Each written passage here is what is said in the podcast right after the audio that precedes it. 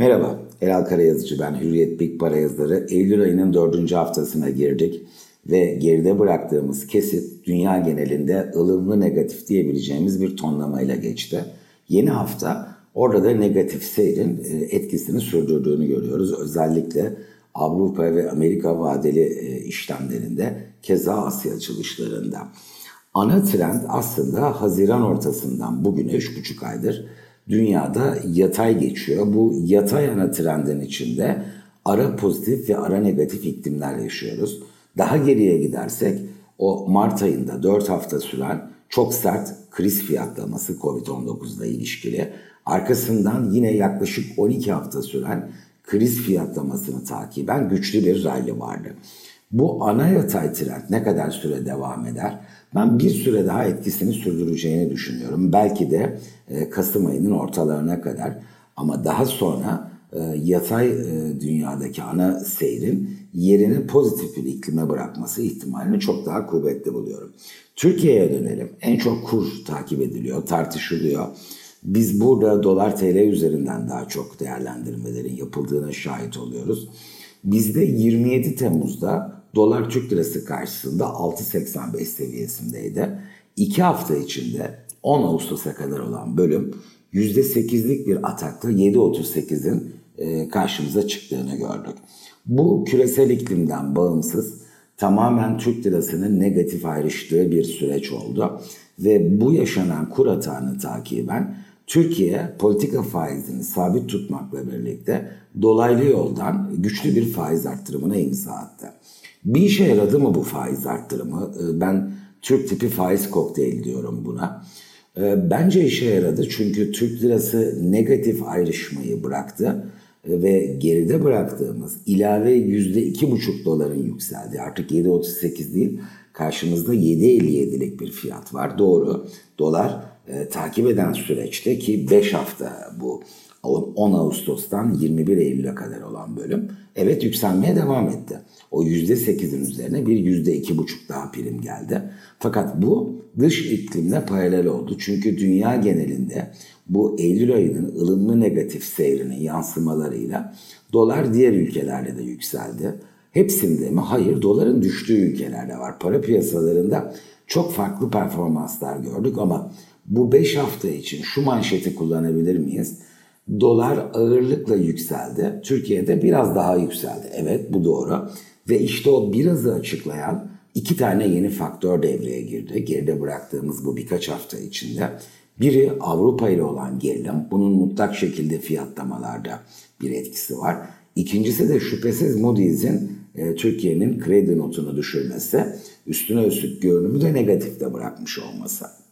İşte bu bilgi setinin içerisinde Türk lirasının gösterdiği performansı e, lokal faktörlerin ve dünyadaki trendin etkisiyle olağan karşılamak lazım.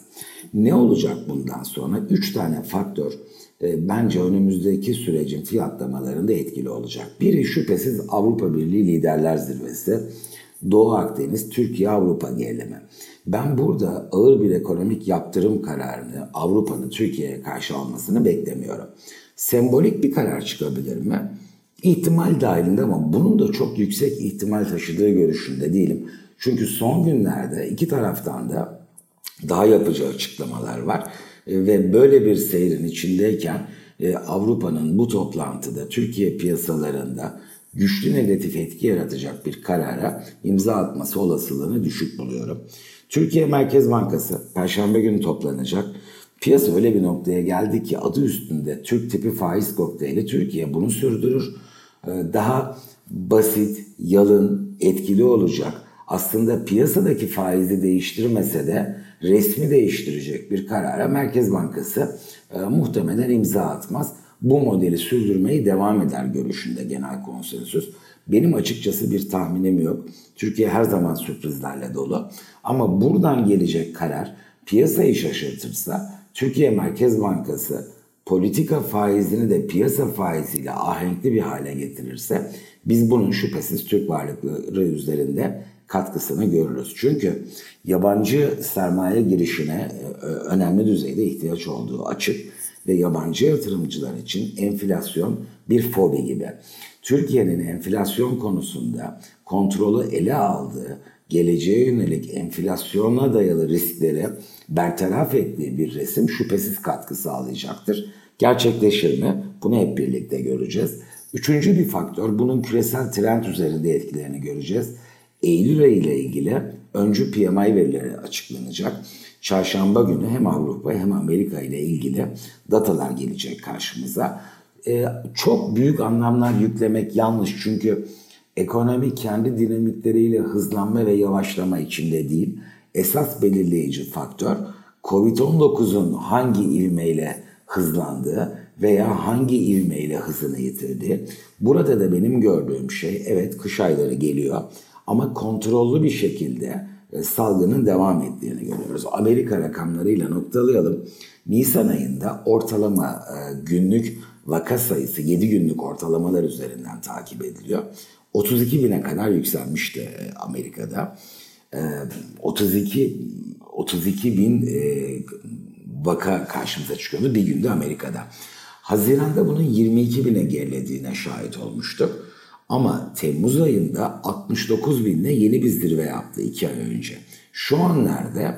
35 bin 40 bin arasında. Benim gördüğüm şey Covid hızlandığında toplum refleks gösteriyor. Kamu zaman zaman belli uygulamaları devreye alıyor ve hızı yavaşlamaya başlıyor. Hızı yavaşladığında hemen ekonomilerle ilgili daha esnek kararlar alınıyor toplumun defansif yapısı yumuşuyor. Herkes daha cesur oluyor. Bu sefer de salgın hızlanıyor. Böyle bir iç dengeyle Covid hayatımızda olmayı sürdürüyor. O yüzden de PMI'lerden ziyade önümüzdeki aylarda da Covid-19'un seyri ekonomik aktivite üzerinde daha belirleyici olacak.